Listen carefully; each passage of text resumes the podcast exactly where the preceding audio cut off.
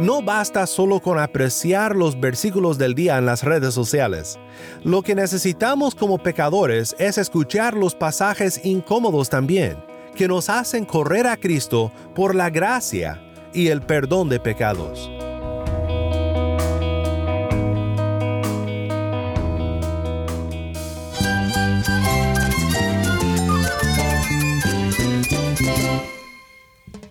Cristo es mi todo. Cristo es el Rey del universo, es quien guía nuestras vidas. Él es grande y amoroso. Él es real. Solamente Jesucristo es nuestro Señor y Salvador.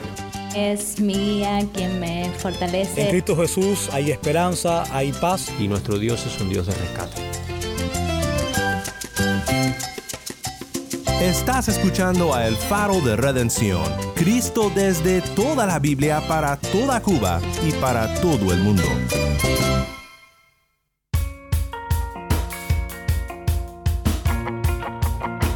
Hola, mi nombre es Daniel Warren, gracias por acompañarme aquí en El Faro. Hoy seguimos con nuestra serie titulada Extraordinaria Gracia por Medios Ordinarios.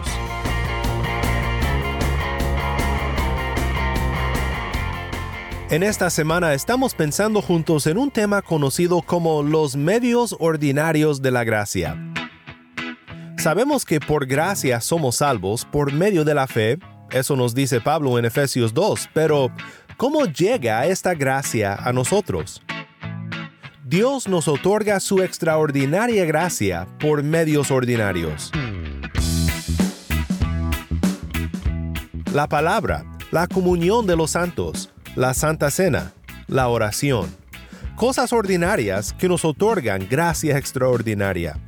Hoy quiero seguir pensando contigo sobre la palabra, la palabra de Dios, como un medio de la gracia.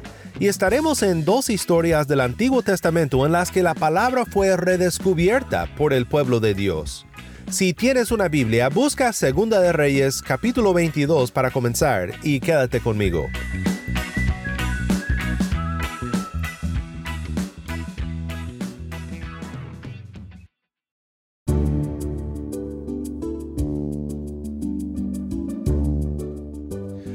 Continuamos en nuestro estudio de cómo la gracia de Dios llega a nosotros y por qué medios ordinarios a Dios le ha placido otorgar su gracia a nosotros, pecadores necesitados de esta intervención divina llamada gracia. Nuestro punto de partida para esta serie es Hechos 2.42 un texto que describe cómo los creyentes después del día de Pentecostés adoraban al Señor en sus reuniones como iglesia. Dice, y se dedicaban continuamente a las enseñanzas de los apóstoles, a la comunión, al partimiento del pan y a la oración. Nos enfocamos ayer y hoy también en este primer medio de gracia, las enseñanzas de los apóstoles. Ayer demostramos cómo la palabra debe de describirse como un medio de la gracia, porque es por ella que el Espíritu de Dios nos salva y nos santifica. Hoy quiero pensar contigo en dos ocasiones en el Antiguo Testamento cuando la palabra fue perdida de la conciencia del pueblo de Dios y el efecto que tuvo al ser redescubierta y proclamada de nuevo en la presencia del pueblo. La primera historia viene de 2 Reyes 22 y comienza de la siguiente manera. Osías tenía ocho años cuando comenzó a reinar y reinó 31 años en Jerusalén. El nombre de su madre era Gedida, hija de Adaía de Buscat. Hizo lo recto ante los ojos del Señor y anduvo en todo el camino de su padre David. No se apartó ni a la derecha ni a la izquierda. Y en el año 18 del rey Josías, el rey envió al escriba Safán, hijo de Azalía de Mesulam, a la casa del Señor, diciéndole: Ve al sumo sacerdote Hilcías para que cuente el dinero traído a la casa del Señor que los guardianes del umbral han recogido del pueblo, y que lo pongan en mano de los obreros encargados de supervisar la casa del Señor, y que ellos lo den a los obreros que están asignados en la casa del Señor para reparar los daños de la casa, a los carpinteros, a los constructores y a los albañiles, y para comprar maderas y piedra de cantería para reparar la casa. Pero no se les pedirá cuenta del dinero entregado en sus manos porque obran con fidelidad. Entonces el sumo sacerdote Hilcías dijo al escriba Safán, He hallado el libro de la ley en la casa del Señor. E Hilcías dio el libro a Safán y éste lo leyó. Y el escriba Safán vino al rey y trajo palabra al rey, diciendo, Sus siervos han tomado el dinero que se halló en la casa, y lo han puesto en manos de los obreros encargados de supervisar la casa del Señor. El escriba Safán informó también al rey, El sacerdote Hilcías me ha dado un libro, y Safán lo leyó en la presencia del rey. Cuando el rey oyó las palabras del libro de la ley, rasgó sus vestidos. Para no extraviarnos mucho de nuestro tema, quiero que te enfoques ahora en este último versículo. Cuando el rey oyó las palabras del libro de la ley, rasgó sus vestidos. Fue en la palabra de Dios, en la ley de Dios que gobernaba la vida del pueblo del pacto, olvidado y perdido hasta este momento, que conmovió al rey al arrepentimiento. Al parecer, Josías era una persona que deseaba honrar al Señor y gobernar con justicia, y vemos este motivo en su corazón en su respuesta a la ley de Dios, a la palabra de Dios, cuando fue leída después de tanto tiempo en el olvido.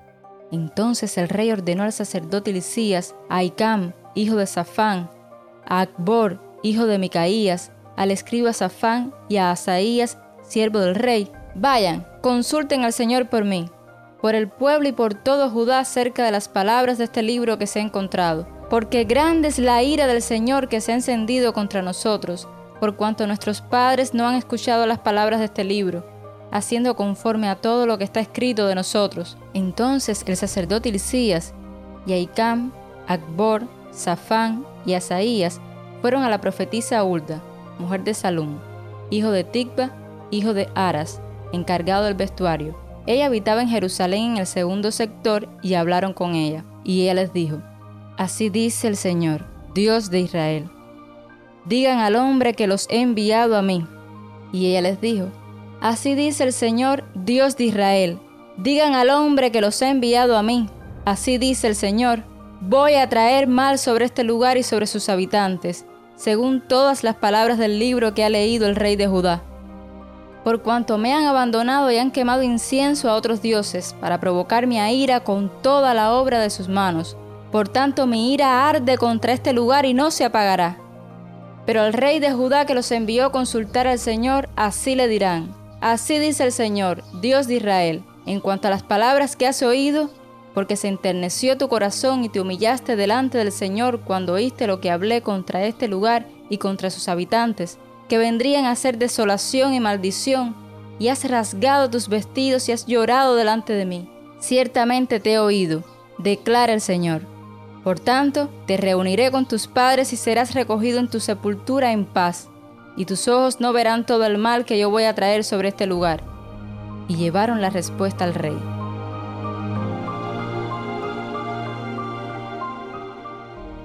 Josías buscó a Dios por medio de su profeta y lo que encontró fue que aunque juicio vendría sobre el pueblo por su abandono de la ley del pacto, Dios bendeciría su humildad con paciencia.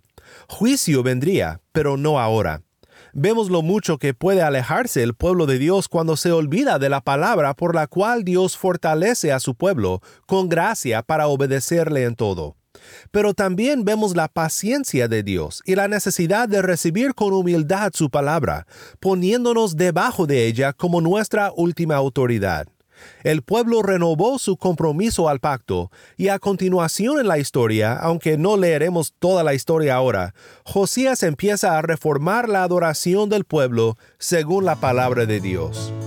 Entonces el rey mandó reunir con él a todos los ancianos de Judá y Jerusalén y el rey subió a la casa del Señor, y con él todos los hombres de Judá, todos los habitantes de Jerusalén, los sacerdotes, los profetas y todo el pueblo, desde el menor hasta el mayor, y leyó en su presencia todas las palabras del libro del pacto que había sido hallado en la casa del Señor. Después el rey se puso en pie junto a la columna e hizo pacto delante del Señor de andar en pos del Señor y de guardar sus mandamientos, sus testimonios y sus estatutos con todo su corazón y con toda su alma, para cumplir las palabras de este pacto escritas en el libro. Y todo el pueblo confirmó el pacto.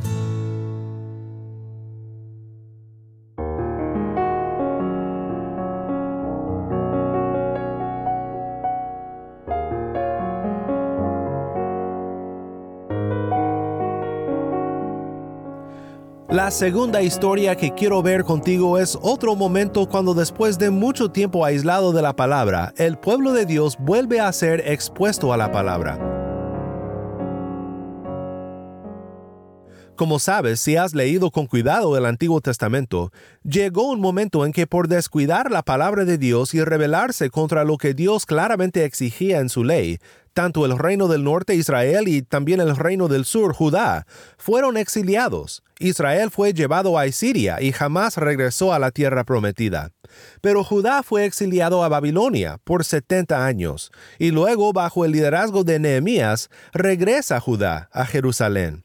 La ciudad está en ruinas, pero también el corazón del pueblo de Dios está en ruinas. Y después de estar lejos de la palabra por décadas, Dios empieza su proyecto de reconstrucción en sus corazones, cuando la palabra es leída para que todos escuchen. Quiero que nosotros escuchemos esta maravillosa escena ahora juntos. Y los sacerdotes, los levitas, los porteros, los cantores, algunos del pueblo, los sirvientes del templo y el resto de Israel habitaron en sus ciudades. Cuando llegó el mes séptimo, los israelitas ya estaban en sus ciudades. Todo el pueblo se reunió como un solo hombre en la plaza que estaba delante de la puerta de las aguas, y pidieron al escriba Esdras que trajera el libro de la ley de Moisés que el Señor había dado a Israel. Entonces el sacerdote Esdras trajo la ley delante de la asamblea de hombres y mujeres y de todos los que podían entender lo que oían.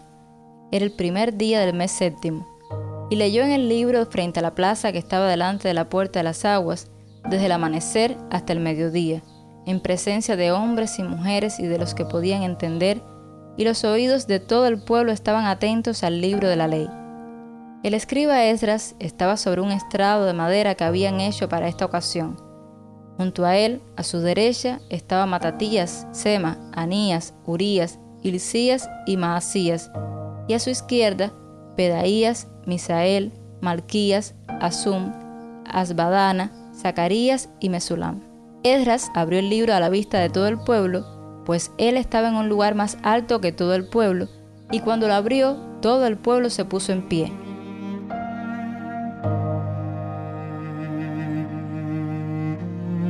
Entonces Esdras bendijo al Señor, el gran Dios, y todo el pueblo respondió, Amén, Amén, mientras alzaban las manos. Después se postraron y adoraron al Señor rostro en tierra. También Jesúa, Bani, Serebías, Jamín, Acub, Sabetai, Odías, Maasías, Kelita, Azarías, Josabet, Anán, Pelaías y los levitas explicaban la ley al pueblo mientras el pueblo permanecía en su lugar. Y leyeron el libro de la ley de Dios interpretándolo y dándole el sentido para que entendieran la lectura. Entonces Nehemías, que era el gobernador, y Esdras, el sacerdote y escriba, y los levitas que enseñaban al pueblo, dijeron a todo el pueblo, Este día es santo para el Señor su Dios, no se entristezcan ni lloren, porque todo el pueblo lloraba al oír las palabras de la ley. También les dijo, Vayan, coman de la grasa, beban de lo dulce, y manden raciones a los que no tienen nada preparado, porque este día es santo para nuestro Señor. No se entristezcan, porque la alegría del Señor es la fortaleza de ustedes. Los levitas calmaron a todo el pueblo diciéndole, Callen, porque el día es santo, no se entristezcan. Entonces todo el pueblo se fue a comer, a beber, a mandar porciones y a celebrar una gran fiesta, porque comprendieron las palabras que les habían enseñado.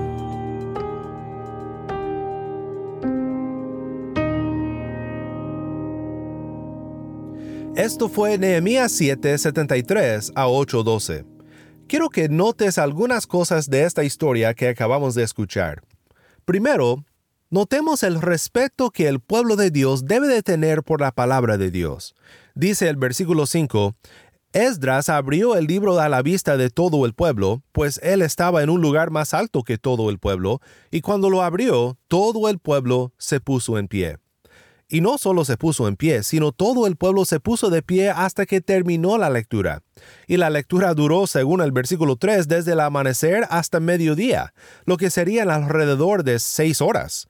Esto sí que muestra un gran aprecio y respeto por la palabra de parte del pueblo, un pueblo que por tanto tiempo se había extraviado de la palabra, y que ahora extrañaba poder escucharla.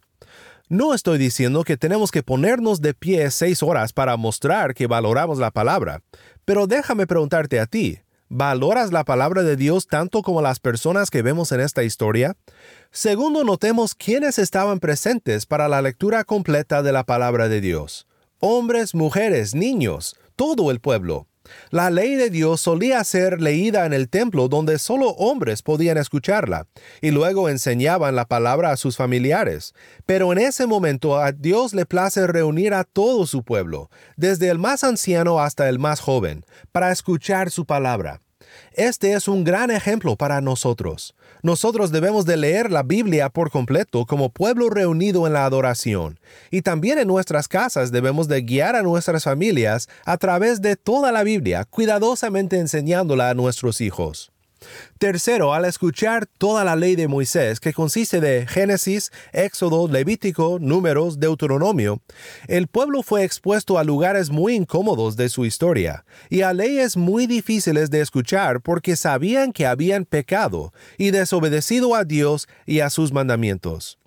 Aquí creo que los comentarios de J.C. Ryle nos exhortan de una manera muy relevante cuando Ryle dice, lee la Biblia en forma sistemática y completa usted no tiene derecho de leer solo sus pasajes favoritos.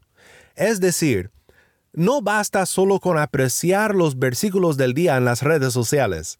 Lo que necesitamos como pecadores es escuchar los pasajes incómodos también, que nos hacen correr a Cristo por la gracia y el perdón de pecados.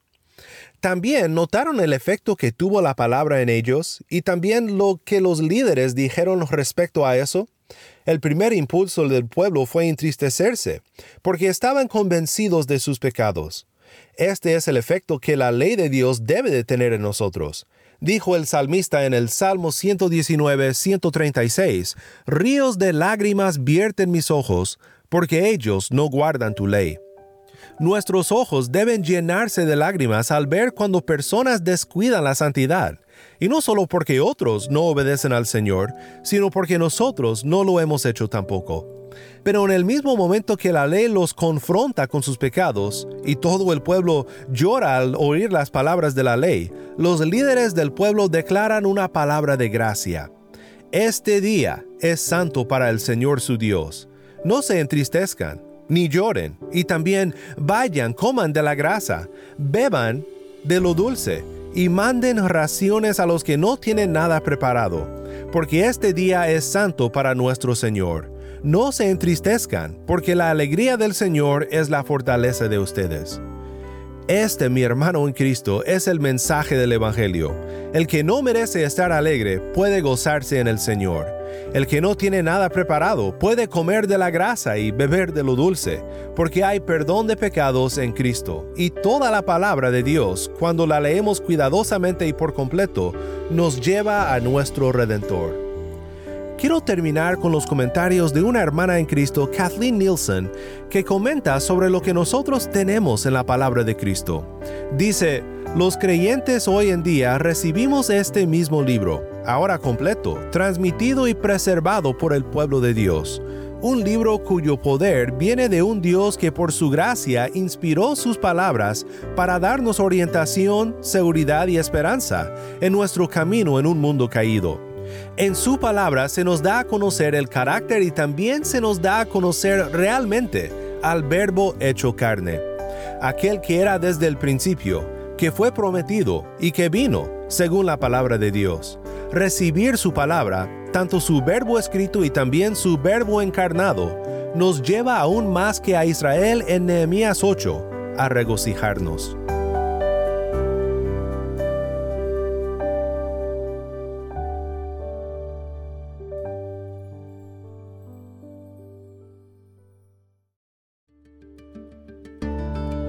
Oremos juntos para terminar. Padre Celestial, como tantas veces te lo decimos aquí en el faro, gracias por tu palabra. Gracias por estas dos historias que hemos estudiado hoy, que nos recuerdan de la gran importancia de tu palabra para tu pueblo. Y te pedimos que nunca seamos personas que se olviden de tu palabra, porque en ella encontramos a Cristo nuestro Redentor. En el nombre de Cristo oramos. Amén.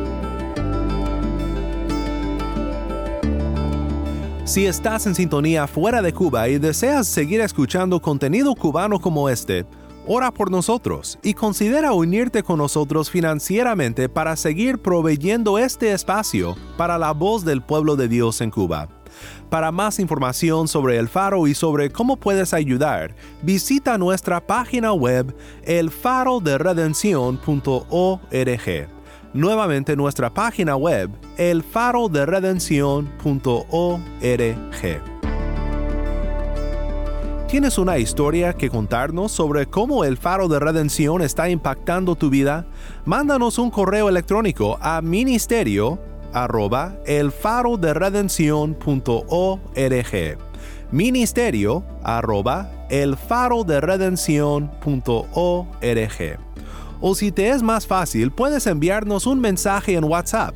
Nuestro número es 1 786 373 4880.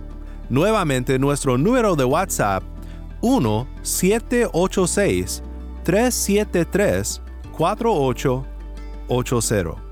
Y no olvides buscar el perfil del Faro de Redención en Facebook, Instagram y Twitter, donde encontrarás diariamente más recursos para animarte en tu fe. Mi nombre es Daniel Warren. Te invito a que me acompañes mañana en esta serie Extraordinaria Gracia por Medios Ordinarios. La luz de Cristo desde toda la Biblia para toda Cuba y para todo el mundo aquí en el faro de redención.